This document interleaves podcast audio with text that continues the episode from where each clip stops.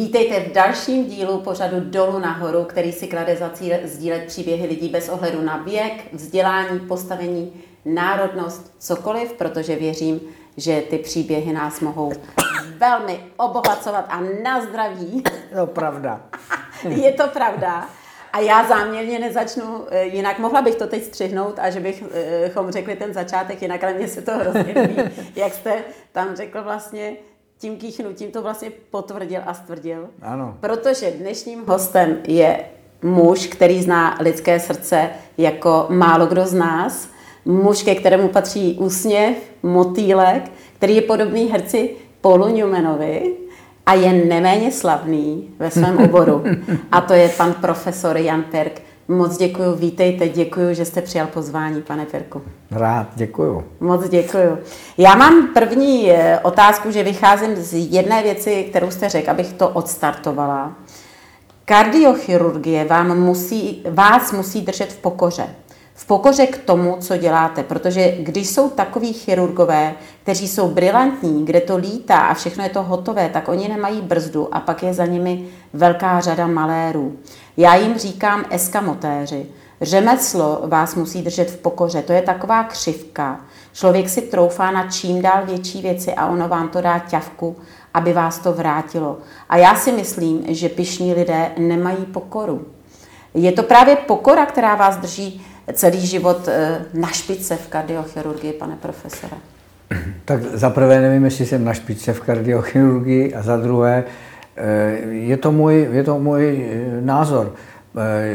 Já si myslím, že skutečně já nemám rád nafoukaný lidi, hmm. protože každý děláme, nebo měli bychom dělat to, k čemu nějak máme asi předpoklady a hlavně to, co nás baví. To, že přijede tramvaj taky podle, přesně podle jízdního řádu, nebo že e, mi přijdou eh, časopis, který jsem si objednal. To je taky, taky musí ten člověk dělat a někdo prostě má schopnosti pro to, někdo pro ono. Takže to já si myslím, když dělá člověk svoji práci, kdybych řekl srdcem, že, tak, tak, tak je to každé záslužné a, a zaplať pámbu jsme, jsme různí a, a takže děláme tu, tu mozaiku toho života takhle. Mm. Vy jste mi krásně přihrál na otázku, kde jsem se chtěla vrátit trošku e, do vašeho dětství právě. Vy 70 let jezdíte do Konojet, odkud pocházíte. Mm. Co, co byste mi řekl o tom malém chlapci, který hrál na klavír, kde maminka pletla a ostatní děti si venku hráli? No, my, my z Konojet téměř pocházíme, my jsme, eh, já pocházím z Prahy, ale když mi byly dva roky, tak rodiče koupili takovou rozestavěnou heraklitovou chatičku právě v těch Konojedech, což je půvabná obec 35 eh, kilometrů na východ od Prahy, eh, která je nějak trošku památkově chráněná, protože je, to, mm-hmm. je tam krásný kostelíček a, a ta náves. A tam jsme vyrůstali. My jsme se, těch 60. 70. letech se nikam nemohlo jezdit, takže my jsme všechny víkendy, všechny dovolené pořád trávili v těch konarech, takže vlastně tam jsme, tam jsme vyrostli a, a máme to tam strašně rádi. No, je to úplně strašný, když člověk řekne, že někam jezdí 70 let. let. No. no. To mi připomnělo, taky jsme měli chalupu, taky jsme já jsem třeba tam byla daleko šťastnější než v Praze, protože příroda, všechno, to dětství a fakt to chalupaření bylo pro nás jako takový, jako ten život, že jsme vypadali. Ano, tak já jsem chápal, že lidi, když bydleli ve 2 plus 1 v paneláku, že, že s honem eh, utíkali co nejvíc na, na, na tu chatu a do světa se nemohlo jezdit, že jo. Takže to, to chalupaření tady skutečně byl, byl fenomén. A taky vím, že jako malý kluk jste teda cvičil na ten klavír a chtěl hmm. jste být vedle, nebo takhle, nevím, jestli jste chtěl být lékařem, ale chtěl jste být námořním důstojníkem. Co se stalo s tímto snem? To určitě, to ano, já jsem eh, nikdy, tak jako malý kluk samozřejmě, tak jsme chtěli být popeláři, to chtěli všichni kluci, protože jak jezdili na tom, na tom stupátku. pak jsem chtěl být, um, dřív, já nevím, jak dneska jsou cirkusy, ale dřív v cirkuse byli osvětlovači, kteří tam vylezli na tu a seděli tam a svítili na ty artisty. Tak eh, to se mi taky moc líbilo. Mm. Ale když jsem bral rozum, tak jsem skutečně chtěl být námořní důstojník, protože mě to moře mám strašně rád a, a, a zůstala mi ta láska k tomu, ale eh, realizovalo se to jenom tak, že mám jak by se řeklo, řidičák na jachtu mm-hmm. a že jsem dělal námořní jachting mm-hmm. a mm, můžu se k tomu kdykoliv vrátit, že to moře. A takže... teda jezdil jste teda i na jachtě? No, a, reálně, ano, nejenom, že jste reálně si moc, zkoušky, moc let, ale... Ne, ne, moc, moc let, reálně my Aha. jsme, dokonce my jsme dělali, s přáteli jsme, to, to nebylo tak jednoduché. My jsme si ty jachty museli nejdřív postavit. To nebylo ten jachting jako dneska, že zavoláte do Chorvatska, že a, najmete že, si. a najmete si tam připravenou hotovou jachtu. My jsme ty jachty stavěli. Takže my jsme věděli o té jachtě každý šroubek, všechno jsme věděli. Takže my jsme s partou kamarádů a kamarádek jsme postavili 12-metrovou jachtu. Tak to a, je neuvěřitelné. A s ní jsme jeli e, v roce 1980 na počest olympiády v Moskvě, jsme to na to navlíkli, aby nás pustili. Jsme jeli vlastně z Bratislavy do Prahy po moři. Páne, jo.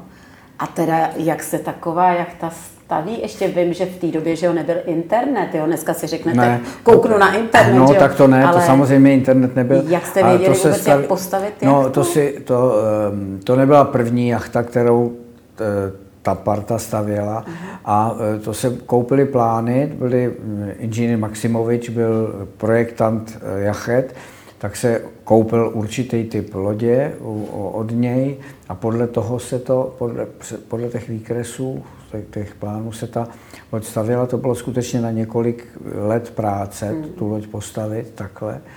A, a, a, ale o to víc si to člověk potom užil tu plavbu, když jsme tady z toho Dunaje jeli z Černé moře, Středozemní moře, Atlantik do, do Hamburgu. A... Pane, jo, takže na této jachtě vy jste... Jmenuje, jmenuje se Tines. Vlastně byl kormidelník jste byl? No, my jsme člen posádky. Já to bylo třeba? My jsme všichni museli, my jsme všichni museli mít ty zkoušky. zkoušky eh, a, eh, a, ale mě, byl tam ten Míla Kramář, byl zkušený námořní mm. jachtař, takže ten měl tu vyšší kvalifikaci, ale my jsme všichni museli mít eh, zkoušky jako kormidelnický. Takže se dá říct, že ten sen jste si vlastně ale splnil. Prostě láska k moři ano. úplně jiným způsobem. No a to já jsem po, předtím jsem byl mnohokrát a to jsme mohli jenom do NDR, mm. na Greifswald, do mm. té zátoky.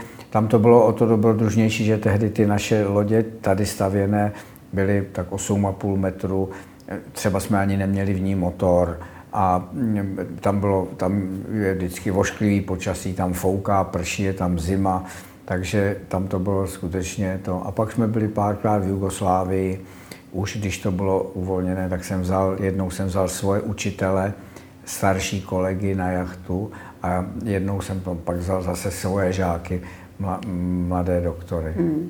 Je to zvláštní, Eh, já mám takovou teorii, že když člověk má sen, takže musí dát prostor jako ve smíru, kudy přijde.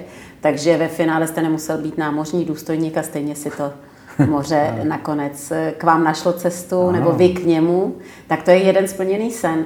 No nicméně, eh, kardiochirurgie, jak to teda potom vzniklo, když tohle byl jeden z vašich snů? Vím, že váš otec i váš dědeček byli lékaři. I pradědeček. I pradědeček, takže to máte tři, tři pokolení dozadu. Aha, to, to jsem nevěděla. No, jak vzniklo teda to, že i vy půjdete touto cestou? Že jsem, no, protože já jsem skutečně chtěl jít studovat vysokou námořní školu a Aha. ta se studovala jenom v Oděse. A tehdy v Sovětském svazu. A měl jsem to štěstí, že jsem mluvil s jedním českým klukem, který tam studoval a ten mi říkal, neblbni, nedělej to.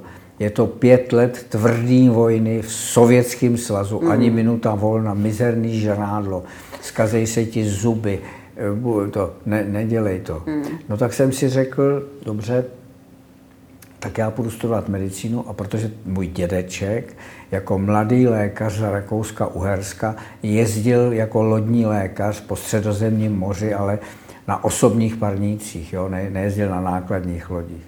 a vyprávěl mi o tom, vyprávěl mi o dobrodružství, jak ho chtěli v Terstu okrást a jak, jak eh, on byl odvážný velice a tak mi to, tak, takže jsem říkal, tak fajn, tak já půjdu studovat medicínu a jako můj dědeček budu jezdit jako námořní lékař. To je úžasný, to máte příběh, to by, už o tomhle by se dalo napsat kniha teda. no, to nevím, no. kdo by čet. Nicméně vystudoval jste to, uh, nějakou chvilku jste byl v Nymburce a ano. už velmi záhy jste přešel do IKEMu, který sám o sobě existuje dneska 51 let a vy tam ano. pracujete 47 let, hmm. prakticky skoro, skoro celou Skoro kariéru. od začátku, no. Ano, já jsem byl dva roky v Nymburce, Mm, to byla velká legrace, protože my jsme dojížděli vlakem každý den z Prahy do Nymburka a to nás jezdilo přes 20 lékařů a lékařek. To bylo hodně lidí, takže já jsem se eh, od těch, dě, od těch děvčat, oni pletli v tom vlaku, tak já jsem uměl i hladce a obracet. Tak jsem se naučil jsem se plést Abych, eh, takže jsem si no. tím procvičoval ruce vlastně. Víte, co mi připadá, pane profesore, že vy jste musel být od jak živa šikovnej na ty ruce, protože jste si stavěl eh, jachtu, pak jste se naučil plést hladce obrace a ve finále vlastně ta kardiochirurgie je asi, nebo tehdy ještě, když nebylo to vybavení, byla o těch šikovných rukou. Tak, tak chirurgie je vždycky, proto, proto se to jmenuje chirurgie, chirurgie. že to je od ruky. Mm-hmm. Že, takže ta, ať jsou všechny možné vynálezy, všechno možné, ta technika, elektronika, počítač, to všechno nám strašně pomáhá v diagnostice. Mm-hmm. Takže my dneska vlastně víme přesně, do mm-hmm. čeho jdeme. Což mhm. tedy, když jsem začínal s tou kardiochirurgií, tak vždycky tak to bylo nebylo. překvapení, jste takže třeba tam, tam, že, takže tam se třeba ukázalo, že je to trošičku něco jiného, než se předpokládalo. To dneska ne, ale jinak v podstatě ten skalpel, nůžky, to se nezměnilo. To, je, mm-hmm. to, je, to, je, to jsou ty skalpel, nůžky, peán, pinzeta. To, to musí šikovnému chirurgovi stačit, aby udělal výkon. Myslíte si, že se to třeba s nástupem umělé inteligence a robotiky změní tohle? Tak e, zatím v té kardiochirurgii ten robot nepřinesl, nesplnil ta očekávání, která do něj byla, e, byla kladena. Jo? Protože my děláme ty operace tak jako tím robotem, ale na, na konci toho nástroje je ruka toho chirurga a ne, ne, ta, ne, ne, ne ten přístroj. Stále se nad tím koumá, bádá je to komerčně velice pro pacienty přitažlivé, i když si neuvědomují, že ta operace trvá třikrát tak dlouho tím robotem, jako by trvala, když ji dělá chirurg rukama. Jo? Takže Vážně? Mm, to Aha. trvá mnohem, mnohem déle. Aha. A no ne, možná, že dneska ne třikrát, ale dvakrát tak dlouho. Mm. Čili v kardiochirurgii jsou obory, kde to přineslo velký význam, v kardiochirurgii zatím ne, možná, že to budoucnu, možná, že to přijde.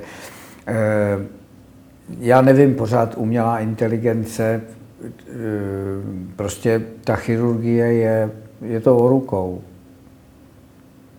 Který vy máte teda šikovný a evidentně od dětství vycvičený, protože ještě vlastně máte rád veterány, že jo? Máte jávičky, máte velorexy a co jsem pochopila, že si i tohle občas sám do určitý míry spravujete. No to, to, mus, to, to, to musíte, to musíte, bez toho to nejde, když máte protože ty, ty staré stroje prostě jsou, to jsou věci, tak moje, moje nejstarší auto je z roku 1913, mm. takže to je... Co to je za to, auto? To je BB Peugeot, Aha. který dělal, dělal to uh, pan Bugatti, dostal zakázku od Peugeota, aby pro něj udělal auto. Takže je to vlastně, je to BB Peugeot nebo Bugatti 19, on si to vede ve svém katalogu takhle. Je to kouzelný starý autíčko, s kterým jezdit je dost velký kumšt, protože to je úplně jinak všechno. Jo, ale e, takže když si uvědomíte, že to je, že to je auto přes 100 let starý, tak a, a, a má to původní motor, původní hmm, všechno, je to, hmm. je to nádherný a, a funguje to, tak to je úžasná věc, jak co ty naši předci dokázali. A tím pádem si to musíte asi do určitý míry opravdu spravovat, udržovat musí, sám. Mus, musí se protože něco, kdo vám ně, to udělá? Něco, ne, tak to zase, eh, to jsou lidi, kteří se zabývají eh, veterány a dneska už je to dokonce i v těch veteránech, takže jsou firmy, které jsou specializované na mm-hmm. jednu značku. Jo? Děl, v opravách. Jo? Jako třeba ty velorexy, tak ty moji kamarádi, ten dokonce jeden nechal práce a dělá jenom, že restauruje velorexy a má zakázky asi na tři roky dopředu, protože, Pane, jo. protože pořád se objevují kostry nové a někdo zase chce mít Velorex ještě. Hmm. Pane profesore, vy máte za sebou 7 tisíc úspěšných operací, 300 transplantací. V roce 1991 jste udělal první.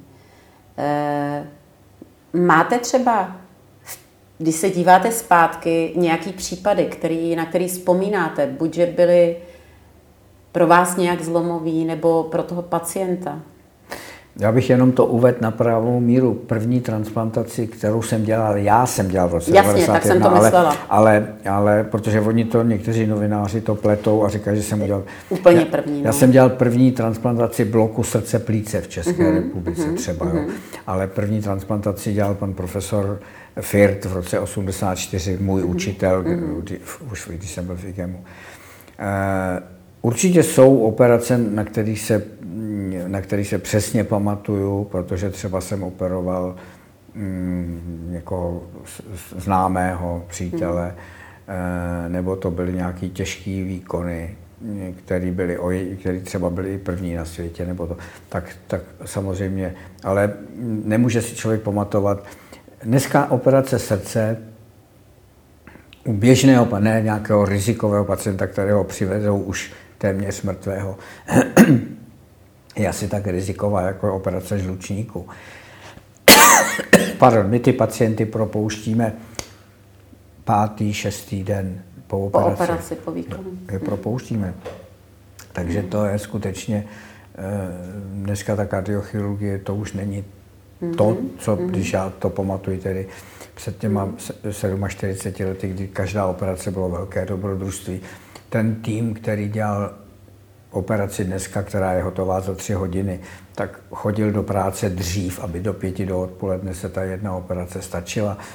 Z dnešního pohledu se si říkáme, co jsme tam celý den dělali, ale to tak prostě bylo. No tak i se ví dneska víc, i máte přeci jenom, sám jste řekl, že nějakou výpomoc té technologie i při tom výkonu máte, byť tam ty ruce hrají hlavní roli. A já jsem pochopila z těch rozhovorů, že my jsme na špici a byli jsme na špici celosvětově. Čím to, eh, že no. máme tak jako výsadní nebo, no. nebo eh, dobré postavení v tomto oboru? Eh, my, my máme to, ten pobyt toho pacienta se skládá ze dvou věcí, z té medicínské části a pak já tomu říkám tomu druhému hotelové služby. Mm-hmm. Co se týče té tý medicínské části, eh, já jsem měl to štěstí, že jsem měl tu možnost se dostat do Spojených států, kde jsem po složení dost těžkých zkoušek mohl pracovat. A měl jsem štěstí v tom, že ty moji učitelé mě dovolili to tehdy úplně, to bylo někde úplně jinde, ta kardiochirurgie ve Spojených státech, než u nás, to tady realizovat. A tím mm-hmm. jsme tu kardiochirurgii u nás posunuli. A Jakoby skokově se dá říct. Skokově jsme ji posunuli. Mm-hmm. A e, ten, e, takže tím pádem se to, takže skutečně a pak jsou u toho lidi, kteří to dělají opravdu strašně rádi a ty nejšikovnější šéfujou. Mm, a, a, a, takže, takže to funguje. V čem ale je to úplná katastrofa, jsou ty hotelové, hotelové služby. To je, to je to, tam, tam vůbec se ne, tam se, víte, já když jsem, já pak jsem byl pozvaný v letech 90, 91 jsem pracoval jako konsultant v Dánsku. Mm. státní univerzitní nemocnici. A třeba i tam v této tedy socializované medicíně, tam bylo úplně normální, že pacient si v rámci své diety dostal jídelní lístek a vybíral si, co bude chtít k obědu, co bude chtít k večeři. Samozřejmě, že diabetik nemohl říct, že, chce, že dostane sachrtort, jo. Ale, Ale v rámci své diety, v rámci své diety ráno dostal jídelní lístek a vybral si. No to, by, to u nás se považuje za, za, za, za science fiction. Za, za science fiction, ano. Takže v tě, tě, eh, takové ty hromadné pokoje, ty už tady doufám nikde nejsou, kde bylo i 14 pacientů já se pamatuju jako medic, když jsme přišli do pokoju, kde, bylo, kde leželo 12-14 pacientů a ten pokoj byl průchozí do dalšího takhle velkého pokoje. Tak to, že už, to, to já doufám, že takové nejsou. Ale například ve Spojených státech už několik let platí zákon, že nově, stano, nově stavěná zdravotnická zařízení musí mít výhradně jednolůžkové pokoje. Mm-hmm. Takže to jsme ještě hodně daleko. Tam jsme daleko. Čím to? Protože mi přijde, že v té odborné části jsme byli schopni toho skoku a mhm. zdá se, že když je dobrý lídr, tak eh, se dokážou věci měnit, že asi to i z vaší strany muselo být souhra i okolností, že jste dostal příležitost, možnosti, ale zároveň jste to podle mě musel nějakým způsobem i prosazovat a tlačit ze své pozice. Určitě. A na té druhé straně hotelová péče se nehla. No, protože ta hotelová péče nezá, ne, ne, ne, ne, ne, nezáleží na lékařích. Uh-huh. Já, já musím říct, že tady i proti třeba ve Spojených státech řadu, řad, tou dobou, když já jsem byl, tak řada doktorů dělala medicínu, protože to byl úžasný biznis. Hmm. Ti moji kolegové, kteří tam byli američani, prodělávali ten výcvik, tak ty, když složili tu atestaci, tak pak začali vydělávat milion dolarů ročně. Hmm. Jo. Hmm. Takže zatímco u nás to dělali jsme všichni, protože jsme to milovali, protože jsme byli hmm. fandové do toho. Hmm. Jo. Taky ten můj učitel eh, jsem přijel za mnou do Prahy se potom podívat, když už jsem byl tady a eh, pak říkal těm svým mladým lékařům, kdybyste viděli, v jakých podmínkách dělají kardiochirurgii v Praze, tak půlka z vás by spáchala sebevraždu a druhá půlka by toho nechala. Jo? Hmm. Takže mm, dělali jsme, co jsme mohli. Hmm. Jako jeden z velkých takových těch se mi podařilo, že jsme v té, té staré budově v Tomajerově nemocnici jsme zařídili, že v každém pokoji byla sprcha a záchod. Že? Co do té doby to bylo, měli všichni společný záchod na chodbě. Já jsem sehnal sponzory od jednu banku a že jsme mohli eh, ze čtyř lůžkových pokojů dělat. To, byly, to, to, bylo, to musel to člověk, člověk všechno takhle vydupat. Hmm. Pane profesore, když operujete, tak vlastně nevíte vždycky, že to dopadne dobře. Co považujete vlastně v tom svém oboru za ten malér, protože malérama se člověk učí? Podívejte se, neš, nešel bych operovat pacienta, kdybych věděl, že určitě umře. Mm-hmm. To, to, to je, nedávno jsme jednoho pacienta skutečně řekl, že jeho stav, ne, ne stav toho srdce, ale celkový stav, je takový, že nepřipadá v úvahu, aby tu operaci přežil mm-hmm. a, a propustili jsme ho, přeložili jsme ho na, na, na internu. Mm-hmm. Čili když my máme v kardiochirurgii možnost, ostatní obory se toho bojejí, říkají, že u nich to nejde spočítat, to blbost, dá se to spočítat všude. Eh, když zadáme ty předoperační údaje, všechny možný, máme jich spoustu, do systému, tak ono nám to, ono to porovná s velikánskou databází několika milionů pacientů, se skupinou, která má takové srovnatelné, srovnatelné parametry a ono nám to řekne ano, riziko tohohle pacienta, že to nepřežije, je třeba 1,5% a e, že vznikne nějaká komplikace, že bude v nemocnici déle než týden po operaci, je třeba 15%. Mm-hmm. Takže tohle to my můžeme říct každému mm-hmm. pacientovi, kdo... kdo a říkáte mu to? Když, ne, no, my to rutině nepočítáme u každého Jasně. pacienta, mm-hmm. jo. Ale na to, jsou, na to jsou programy. A když ten pacient přijde a ptá se na to, tak říkáme, ano, my vám to, my vám to spočítáme řekneme vám to, to můžeme. Eh, ale vždycky, když ten pacient umře, tak je to, tak je to, tak je to svým způsobem malér. Eh, a proto my každý měsíc máme konference, která se jmenuje Morbidity Mortality. To znamená, že pokud ten měsíc někdo, no ne každý měsíc někdo zemře, jak jsem říkal, to není tak častý. My děláme něco přes 100 srdečních operací měsíčně, jo. E, tak to probíráme důkladně, jaký byl to. A nebo když vznikla nějaká závažnější komplikace, a dobře to ale dopadlo, tak to taky probíráme jednou měsíčně, aby, aby se vědělo to, proč vlastně. Aby se bylo proč, jestli třeba jsme už ho neměli operovat, nebo co kdybychom dělali něco, ten postup, protože jsou různé postupy. Eh, co kdyby, takže to probereme, aby, jsme, aby se celý ten tým z, z toho, mm, tak, tý, to, protože bohužel těmi komplikacemi a eh, těmi, těmi úmrtími se, se člověk učí, jako když to uděláte a pacient je domů šestý den po operaci, tak eh, vlastně, mm, tak jo, no, tak vše, hmm. je to tak, jak to mělo být, hmm. ale a tím, takže takže to je skutečně, tak jsou pacienti, kteří třeba přijdou a řeknou, podívejte se, já takhle nemůžu žít.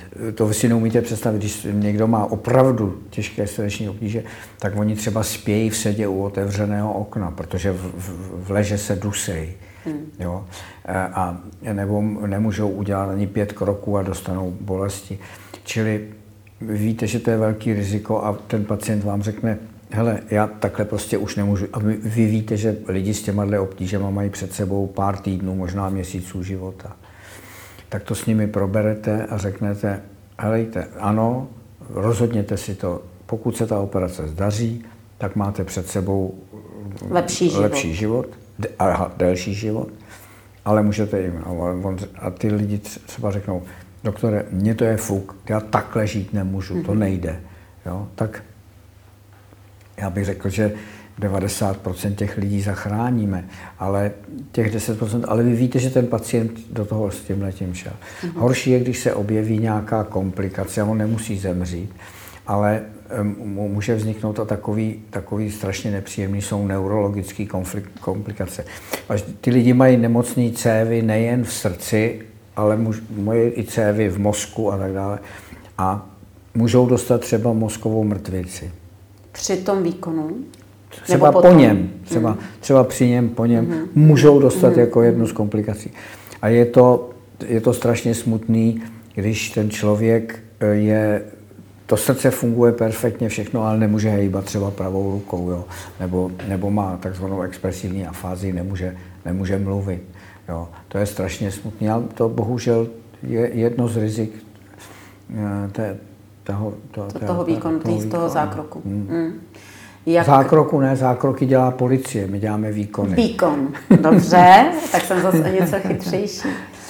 A pane profesore, jak vy to psychicky dáváte, že prostě víte, že jdete do třeba těžké operace, kde vždycky nějaké to riziko nebo zrovna třeba při té konkrétní, před tím výkonem, nějaké to riziko je, eh, jak to zvládáte psychicky, eh, kde berete sílu a jistotu, aby to i do těch rukou vlastně šlo, i ta jistota? No, eh, to je za ty desítky let, co to dělám. Jako, a proto já říkám, proto musíte mít tu pokoru, protože musíte si být vědom toho rizika toho pacienta. Musí, před žádnou operací nesmíte mít strach a trému a to je to, to, to ne. Ale eh, respekt, jakoby. respekt, respekt k tomu výkonu a k tomu, že ten člověk dal svůj život do vašich rukou, doslova uh-huh. teda. No a vy jste řekl, nesmíte mít strach a trému.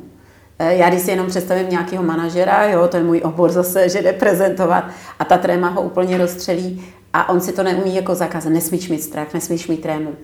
E, co vám dává takovou tu vnitřní jistotu, že se to jako nedostaví ani, že s tím nemusíte jakoby bojovat?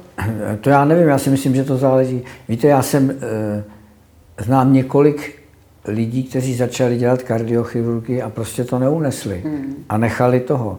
A, bylo to na ně moc. Bylo to na ně moc, přešli na jiný obor, ale to neznamená, Víte, já říkám, že v medicíně není žádný obor králov, jak říkají, že interna je královna medicíny. Není.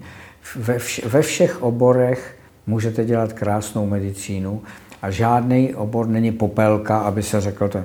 Prostě a vy musíte mít to štěstí v životě, že si vyberete ten obor, ten pro sebe. Ten, pro, ten který vám nejvíc sedí.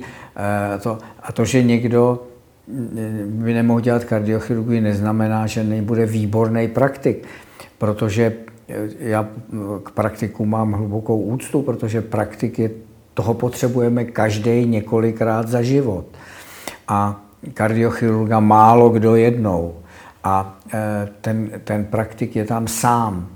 Já když to, tak já si můžu zavolat deset různých konziliářů z jiných oborů medicíny, aby jsme si dali obrázek toho pacienta dohromady. A ten praktik je tam sám v té ordinaci a nemůže každýho posílat všude možně. Musí sám rozhodnout, jo, tohohle toho můžu léčit sám no, to, hmm. a tohohle toho už musím někam odeslat. Hmm. Já jsem, když jsem začínal v Nymburce, tak jsem často jezdil se zkušeným lékařem, když měl pohotovost a jezdili jsme se sanitkou k těm případům, kam se volala teda pohotovost. A tím se člověk strašně moc učil a, a e, takže, takže e, prostě e, tou, tou, tou praxí a hlavně si myslím, že ten vedoucí toho týmu, ten operatér, musí být klidný a nesmí vnášet nervozitu, protože když, když vnesete nervozitu na ten operační sál,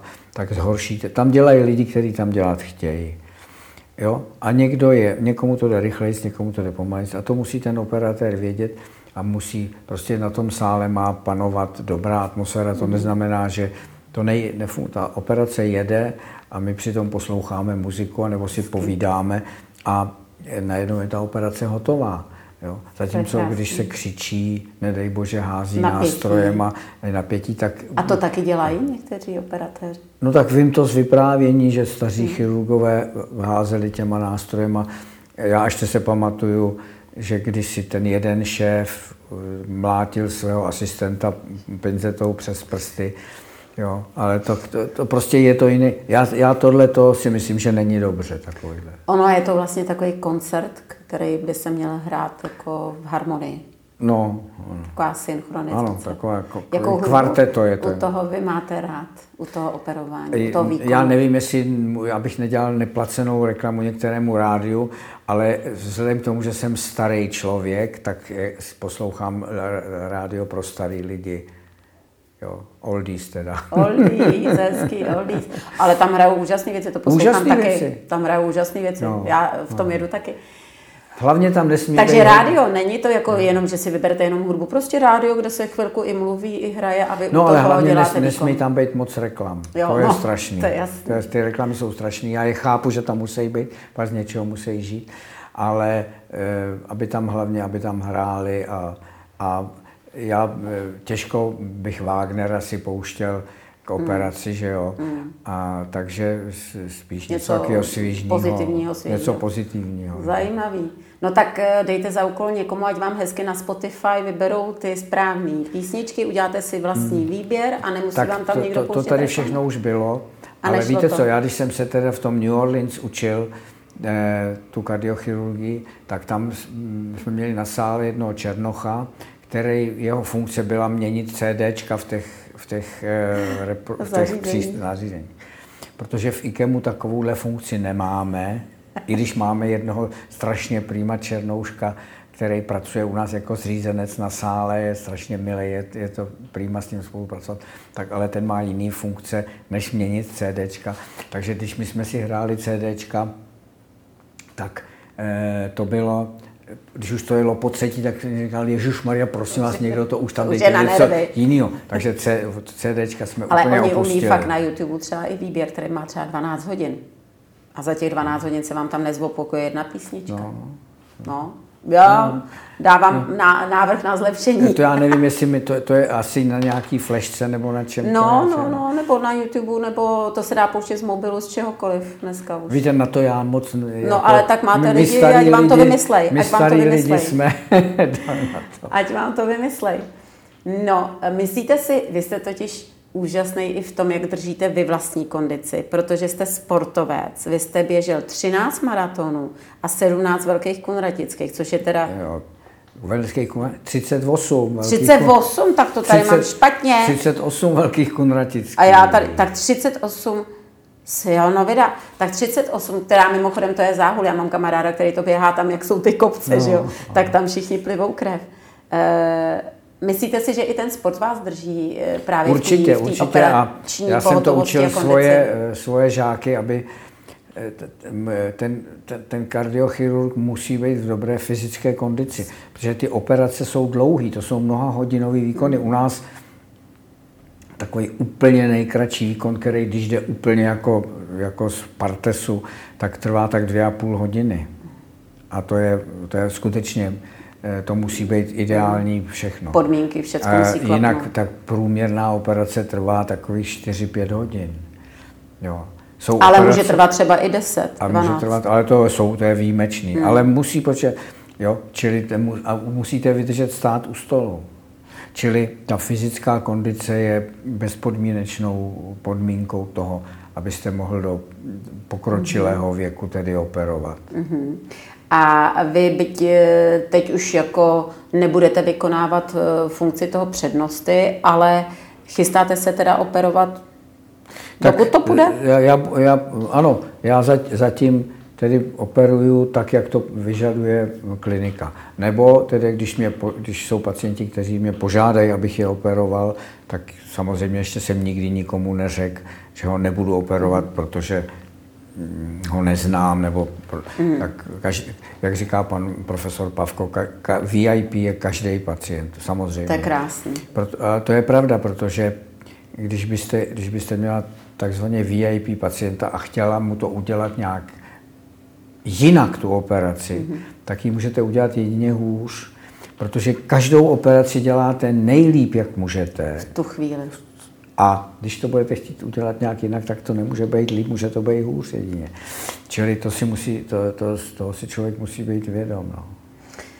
Já se zajímám asi 13 let o neurovědu, jako, která zkoumá, jak na určité impulzy funguje zdravý mozek teda. A samozřejmě to umí vysvětlit i vliv myšlení. Eh, jak vy vnímáte eh, ve své profesi placebo efekt, ale taky nocebo, že když člověk věří v to dobré anebo v to špatné. Takže to je vlastně takové sebenaplňující proroctví.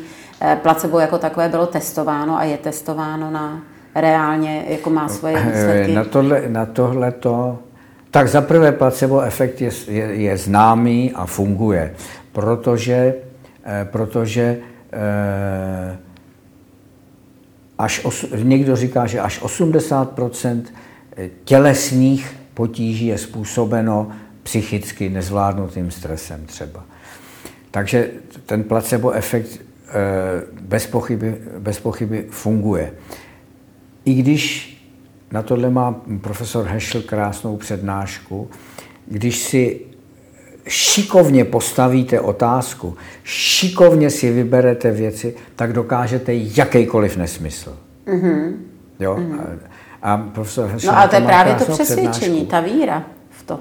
Jo, ale že to jaksi vědeckýma metodama je, dokážete nesmysl úplnej. Jasně. Je, a protože se dá, já vždycky říkám, když někdo něco, když čtete a teď mě zavolají co tomu říkáte, tady ta, tyhle ty zázrační nový léky? Já říkám, prosím vás, vždycky uvědomte si, kdo ten výzkum platil. Mm-hmm. A to rozhoduje. Jo? A to rozhoduje. Protože mm-hmm. samozřejmě přece nebudu inzerovat, kupte si tenhle ten lék, je k ničemu. Jasně. Jo? Čili to, na, to, na, to, jako, na to opatrně. To není placebo efekt, to je zlodějina. Mm-hmm. Ale placebo efekt ve smyslu věřím, že se uzdravím, ano, věřím, samozřejmě, že jsem v dobrých rukou. Samozřejmě. A Dokonce se prý zjistilo, že i když lékař jako laskavě eh, dá pacientovi lék a vysvětlí mu, v čemu pomůže, jak mu pomůže, tak se zjistilo, že se ten člověk uzdravuje daleko víc, než když mu to tam sestřička hodí a řekne, pane Novák prášky. No. Jo, že vlastně ne, je to o tom přesvědčení. Ano, hlubokem. samozřejmě, protože já e, říkám těm doktorům a u nás vždycky ten e, doktor ten operatér jde za tím pacientem před operací. Mluví s ním. Před, začíná to už oblečením. Aha. Uh, začíná to oblečením, protože oblékáme se podle při důležitost významu při uh, události. Takže u nás chodí doktoři v civilu a jenom v bílém plášti, tak jako se chodí ve všech civilizovaných zemích západního našeho světa. Eh, protože takhle celý v bílém chodí zřízenci. Mm-hmm. Takže já jsem přesvědčen o tom, u nás my máme několik děvčat, které dělají kardiochirurgii a ty prostě chodí v krásných šatičkách, mají třeba boty na kramfleku a nechodí tam v rozšvachtaných botách a, a oválených. V tom. To je pro toho pacienta, jako když vidí, že i ten doktor tomu dává vážnost, vážnost tím, že se slušně oblékne, že se mu mhm. představí. Já, já nechci, aby nosili kravatu. My jsme, já když jsem byl v Americe, tak tam byl dress code, prostě kravata. A když nechceš, no tak běž no, ve vašem případě by musel nosit motýlka. No ne, já jsem to, tehdy jsem ještě nosil kravatu na motýlka, jsem pak přešel, protože kravata je nepraktická. Mm. Ale tam se s námi nebavili, jo, chceš, chceš dělat ve špičkové nemocnici, tady je dress code takovejhle. Nechceš, mm. tak klidně běž do nějaký charity, nemocnice, kam ti budou vozit feťáky a tohle. Mm. E, takže, e, takže už tím to začíná a tím, že on si s ním popovídá, tak získá ten pacient důvěru jde do té operace, ví, že to dobře dopadne. Že, a samozřejmě, že lidi, kteří takhle připraveni jdou, do, no, tak stůňou, stůňou mnohem líp než lidi. Eh, my to vidíme, když je někdo přehnaně nervózní, tak víme, že se narkózy se bude budit do neklidu. Mm-hmm. Jo, a, že se hůř probouzí, že se jsem slyšela v jednom rozhovoru. No, no, že se hůř mm-hmm. probouzí do neklidu a musí být eh, dostávat tisící prášky, ještě zase zbytečně. Čili ta, ta, ta, ten, a navíc si myslím, že prostě jsme lidi a že se k sobě máme chovat hezky. No to je krásný, to je moc hezký.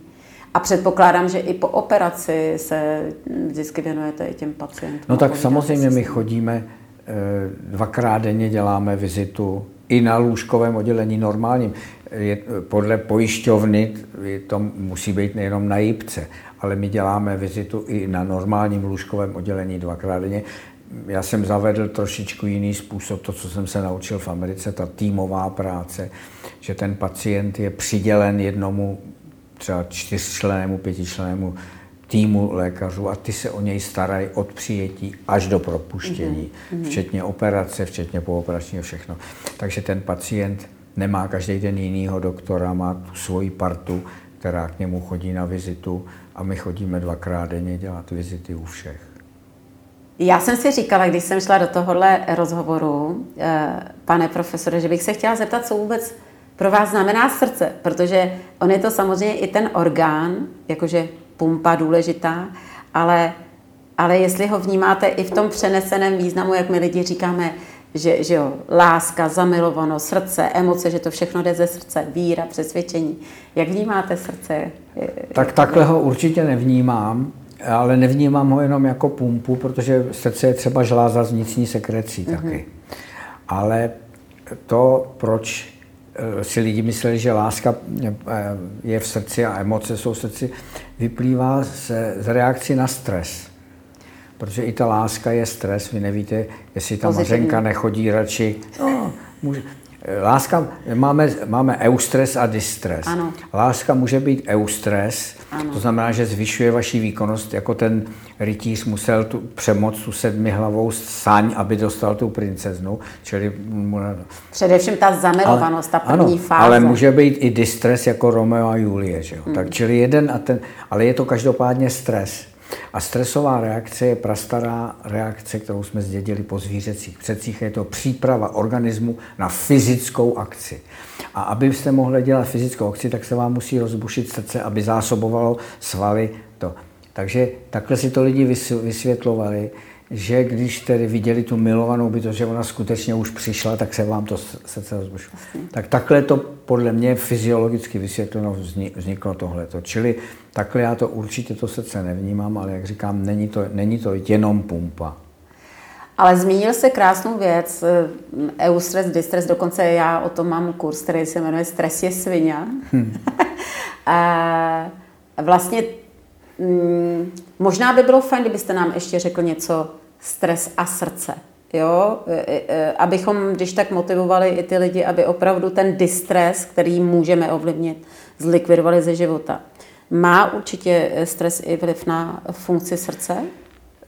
Při dlouhodobém určitě, protože při stresové reakci se tam má dvě složky, psychickou a fyzickou. Mm-hmm. Tu psychickou ovládneme. Mm-hmm. Mozková Hlavou. kůra, to, to můžeme, ale tu fyzickou součást, tu, kterou jsme zdědili tedy po, po neandrtálcích, mm-hmm. tu neovládnete. A je to ta příprava na tu fyzickou akci, kde mým se děje řada zajímavých fyziologických jevů, jako například, že se, že se vám zvýší krevní tlak, zvýší se vám, eh, vyplaví se vám energetické zásoby, cholesterol, mastné kyseliny, triglyceridy se vám vyplaví do krve, ale taky se vám třeba zvýší srážlivost krve, mm-hmm. protože ten organismus ví, že třeba budete krvácet. Mm-hmm. Sníží se vám výdej moči, protože ten organismus ví, že se třeba budete potit a ty tekutiny budete potřebovat. Takže co, co ten pračlověk? Ten musel před medvědem utíct nebo zajít se dohonit, aby měl co k večeři, tak dělal fyzickou akci. Co udělá moderní člověk? Má stres, zapálí si cigaretu, sedne si před obrazovku počítače, dá si kafe a něco sladkého, aby si obalil nervy. Čili si zadělává na hyper, vysokou hladinu cholesterolu, protože to nespálí, nespotřebuje Jasně, to. Nespotřebuje tu eh, speciální reakci organismu. Na, na, eh, zadělává si na vysoký krevní tlak a to jsou všechno rizikové faktory. Aterosklerózy, čili ten cholesterol, který ho je tam je moc a nespál se, já to říkám velice laicky, jo, se mu začne ukládat pěkně do cév, začne mu zužovat ty cévy, no a zadělává si na infarkt. Mm-hmm. Jo? Takže proto my bychom měli kompenzovat ten stres nějakou Pohybem. fyzickou akcí, to znamená dneska sportováním. Tak. Jo? Čili měli bychom už jenom to, že, víte, já to mám z parkoviště do, do kanceláře 176 schodů. A já to chodím pěšky. Z principu, ze zásady. Z principu, to chodím pěšky.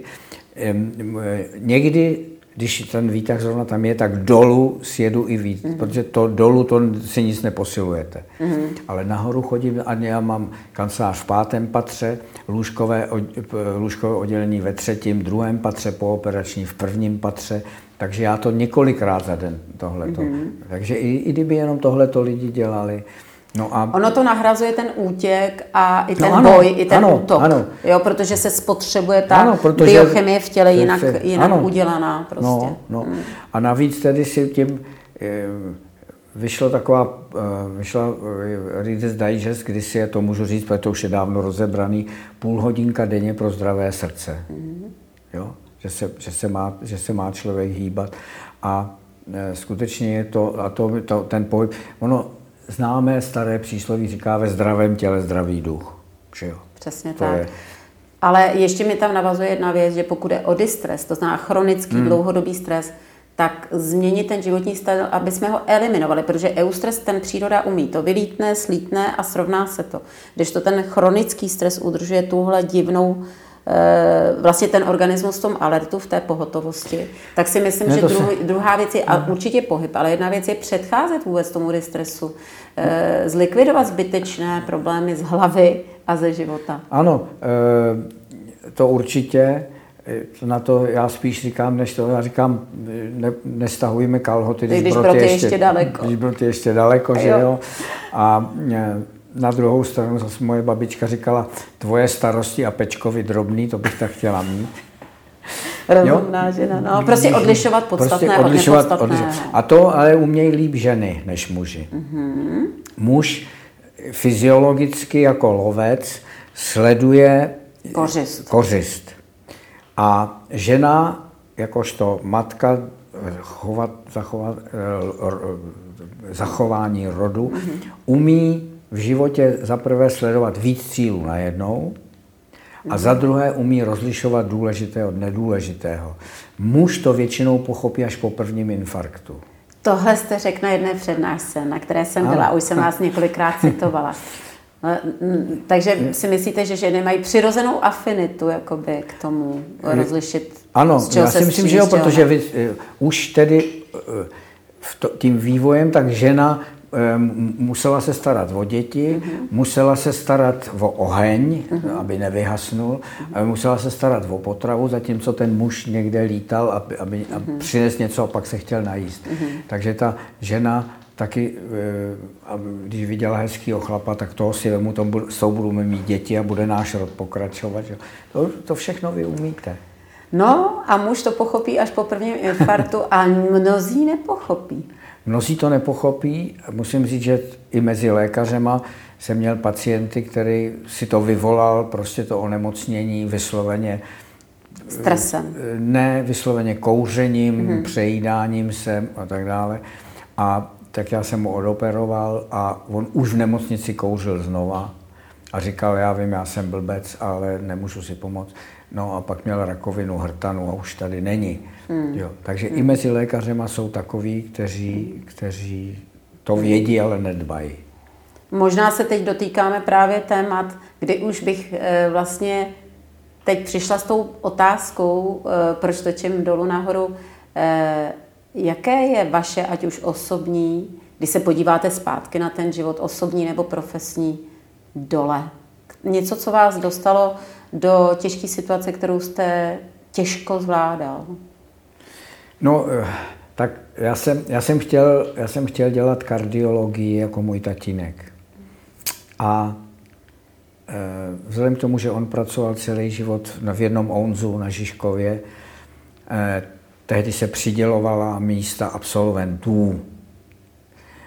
Tak na Žižkov, v Žižkovský ONS dostal místo jedno pro jednoho absolventa, jako pro mě, abych tam mohl uh, tatínkovi za, za celý život, že tam pracoval, že tam budu moc nastup. Uh, předsedkyně KSČ byla proti tomu, takže já jsem se nestaral vůbec o místo.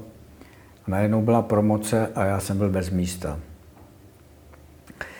Což byl trošku, to, to byl šok takový trošku, a to, ale, ale vybabral jsem se z toho, ale dostal jsem se na chirurgii.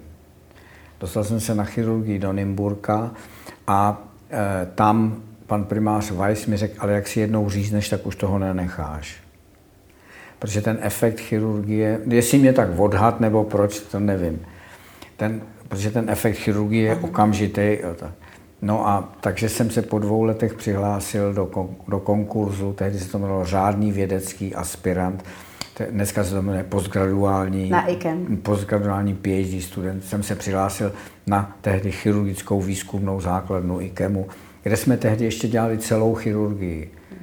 My jsme dělali žaludky, střeva, plíce a sem tam nějaký srdce taky a cévy hodně. No a tak už jsem u té chirurgie zůstal. Takže dolů to bylo, že vlastně jsem nedostal místo, po, neměl místo po promoci, tak to bylo takový dost nepříjem, těžký pro vás. Nepříjemný. Co si myslíte, že vám pomohlo to zvládnout a překonat? Asi, asi okolí, rodina. Hmm. Hezký. Bylo tam ještě nějaké dole? Třeba i osobní, profesní? na profesní. Já si myslím, že takový nějaký, takový nějaký pořádný dole mě teprve čeká asi, až toho budu muset nechat. Je to velká láska, a, že jo? Až toho budu muset nechat, tak to bude asi, ale to už bude dole, z kterého nebudu, nebude nahoře. Hmm.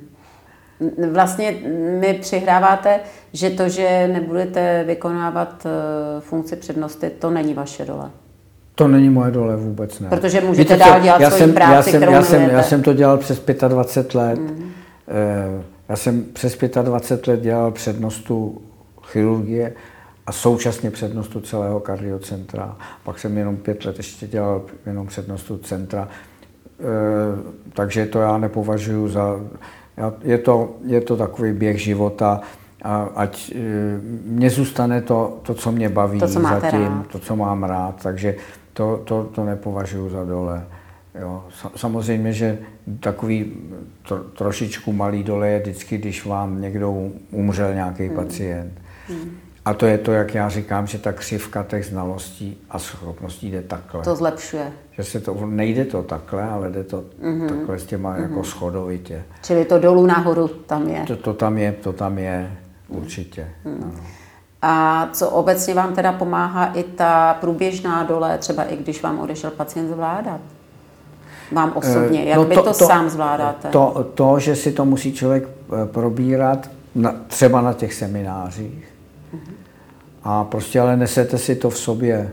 Uh-huh. Nesete si to v sobě. Uh-huh. pak možná i ten sport, protože to je nějaký stres, vám Eh, ten, může já, to já si myslím, že ten sport, ano, že I psychicky, Víte, každý, myslím, teď každý, nemyslím každý, fyzicky, ale každý psychicky. běžec vám řekne, že přitom, když běháte, si promyslíte věci. A já to vysvětluji laicky, eh, když běžím na, ve správném, když, když běhám takzvané objemy, to znamená běhám v aerobní fázi, tak eh, místo 5 litrů minuták mám třeba 20 a 25. A ještě tam nedochází k redistribuci, je to, takže ten, i ten mozek dostává pětkrát tolik okysličené krve, než dostával v klidu, takže možná proto vám každý běžec řekne, že při No běhání, ho, že při tom běhání ho napadne řada věcí, který, ho- s kterými si předtím lámal hlavu. Takže to je krásný, takže vlastně eh, možná to největší dole bude jako týhle velký ži- celoživotní lásky a profese teda nechat. Eh, Asi jo, ale já se na to cíleně připravuju. To jsem se právě chtěla zeptat, jestli se dá na Já to jsem připravit. právě viděl uh, u, nejen u mých kolegů, ale i u lidí v jiných profesích, kteří byli na vedoucích místech, že v životě neměli vůbec nic jiného než, než tu tohle. práci. A najednou, eh, třeba když jsou to eh, takový jako je policie, nebo to, kde je nařízeno, končíš tady, tečka. Že, že ty lidi dlouho ještě furt chodili půl roku tam jen tak chodit do té práce, protože nikdy nic jiného nedělali. A proto já se na to cíleně připravuju, třeba těmi veterány, protože e, vracím se ke svým starým moje žena už říká, že to nesmím říkat, ale já, já to říkám, že považuji život za krásnou pestrobarevnou vitráž v té mnohotvárnosti toho a že je jenom na nás, aby jsme si každý to sklíčko toho, to, té pestrosti, té životní mozaiky nechali rozářit. Takže já třeba se trošičku vracím zase k jedné z mých lásek, když jsem, já jsem, rajto, já jsem jezdil parkour jako mladý Mm, a i jsem jezdil proutěný překážky, jezdil jsem na koni. Teď se k tomu trošičku zase taky vracím. A, takže, Takže veteráni, tak- koň cíleně, úplně cíleně znova vrací. Ano, a možná ano. to, že neděláte funkci, tak jste na to dostal paradoxně i víc ale prostoru. Ano, já, já, já myslím, skvělý že vlastně. ano. Vlastně je to pozitivní. Ano. A když jste zmínil teda tu ženu, ještě než to začneme uzavírat, tak vy máte e, obrovské množství let jste spolu a teď přesně, ať No, nespletu to 1,50. čísla, 1,50. Máte recept na e, dlouhý nebo na spokojený manželství? Eh, No musíte si vybrat takovou ženu, jako jsem si vybral já. Čili dobrý výběr. No, no.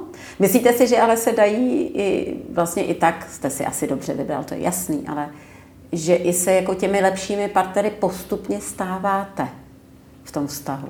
No, my někdy, víte co, my někdy, když, když s, Blankou si povídáme, tak se začneme smát a říkáme, Ježíš Maria, tady kdyby byl Harabal, nebo někdo ty naše keci, co my jako dědek s bábou si říkáme, musíme se začít smát. Jako.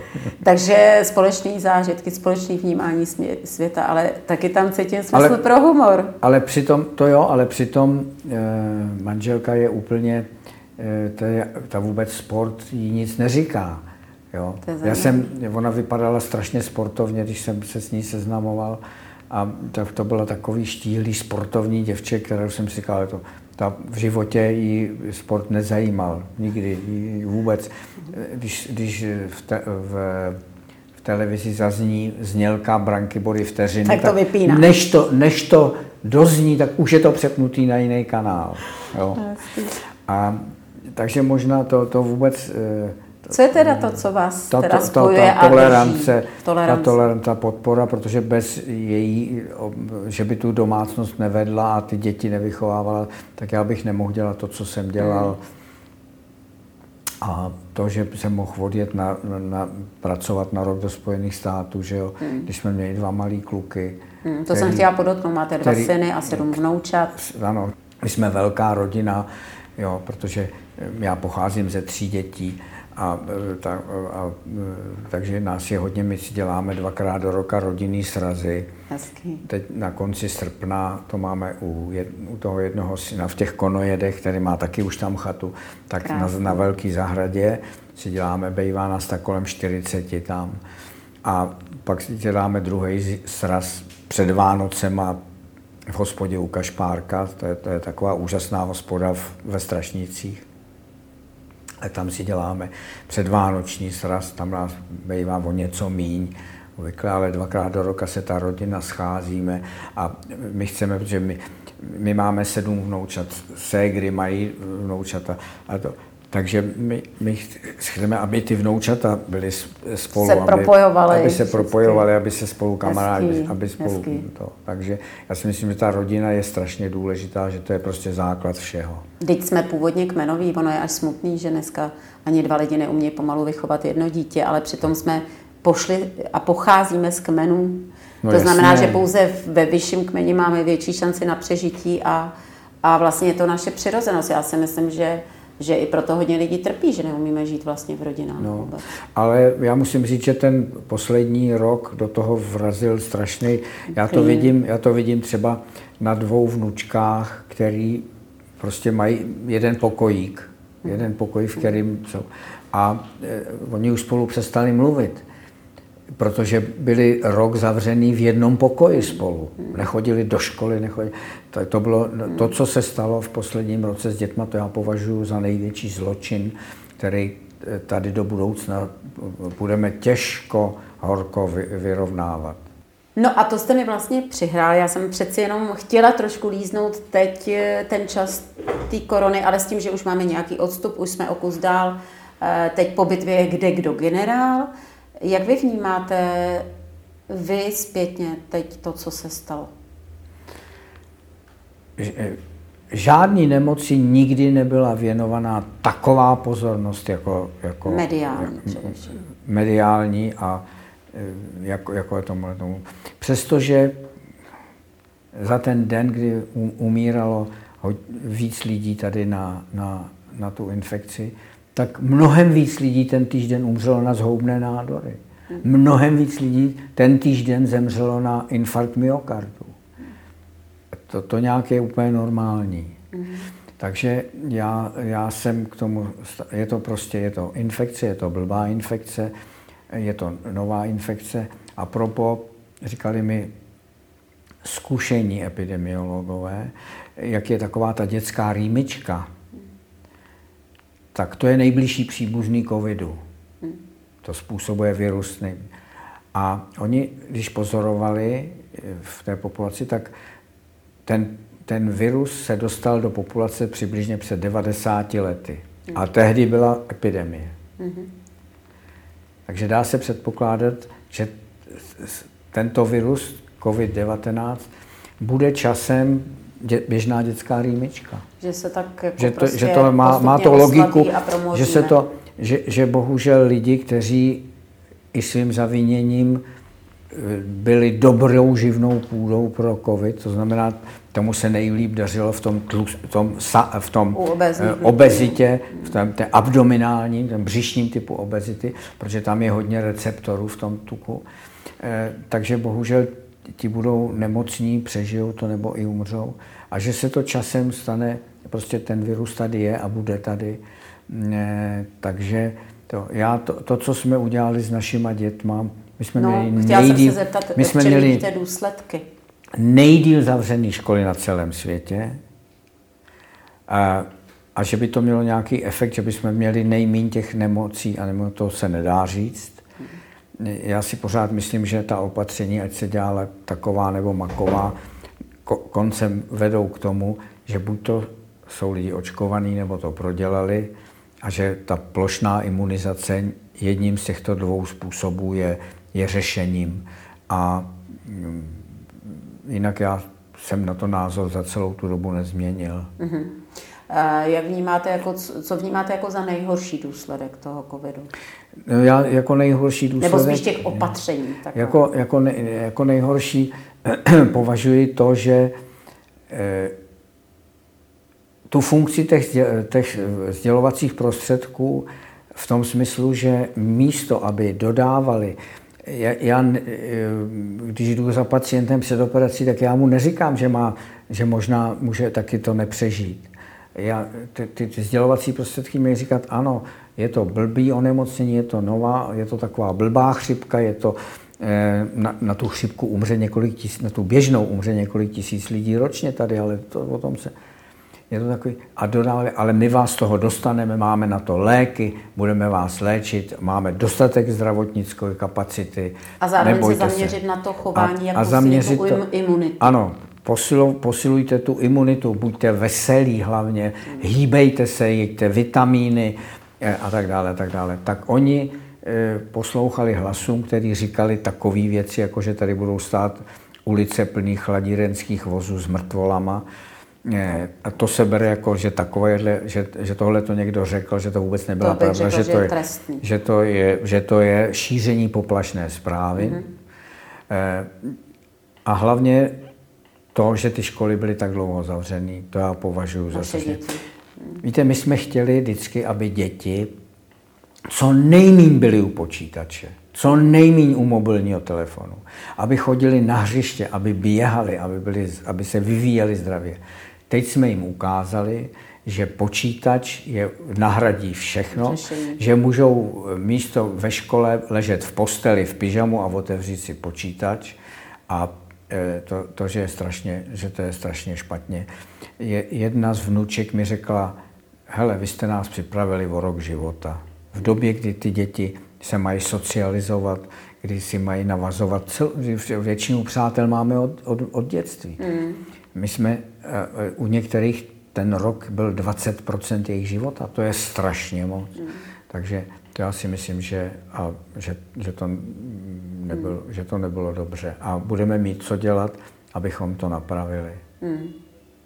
Já jsem ráda, že jste ale měli tady... bychom končit něčím veselějším. Přesně, ale jsem ráda, že i tady tohoto tématu jsme se dotkli. Já na závěr dávám takových pět otázek na to, kde je odpověď buď jenom jedno slovo nebo jedna věta, tak se mm. do mhm. toho dáme ano. a tím to otočíme i. Ano.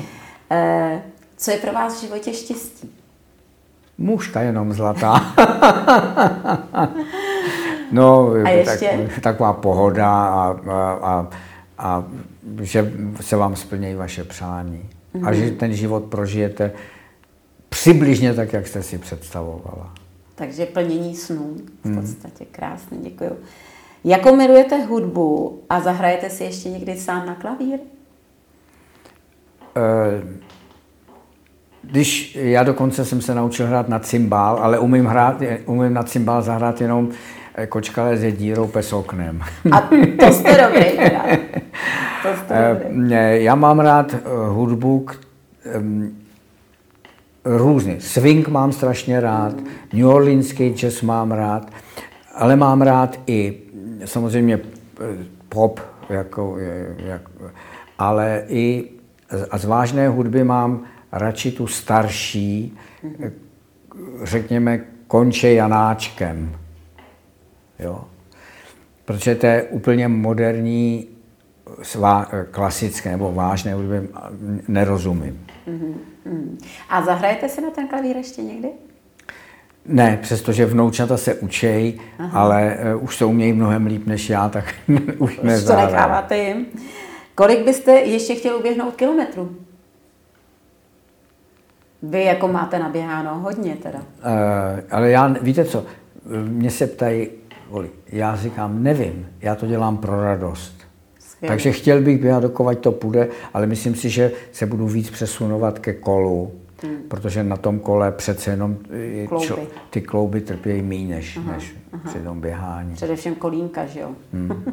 no, uh, jako nedovedu si vás představit, že byste si sednul a nedělal hmm. nic, hmm. jako to nedovedu. No a protože víme taky, že jste uh, milovník dobrého vína, tak uh, jaké víno byste chtěl získat do své sbírky? Uh, já uh, suché.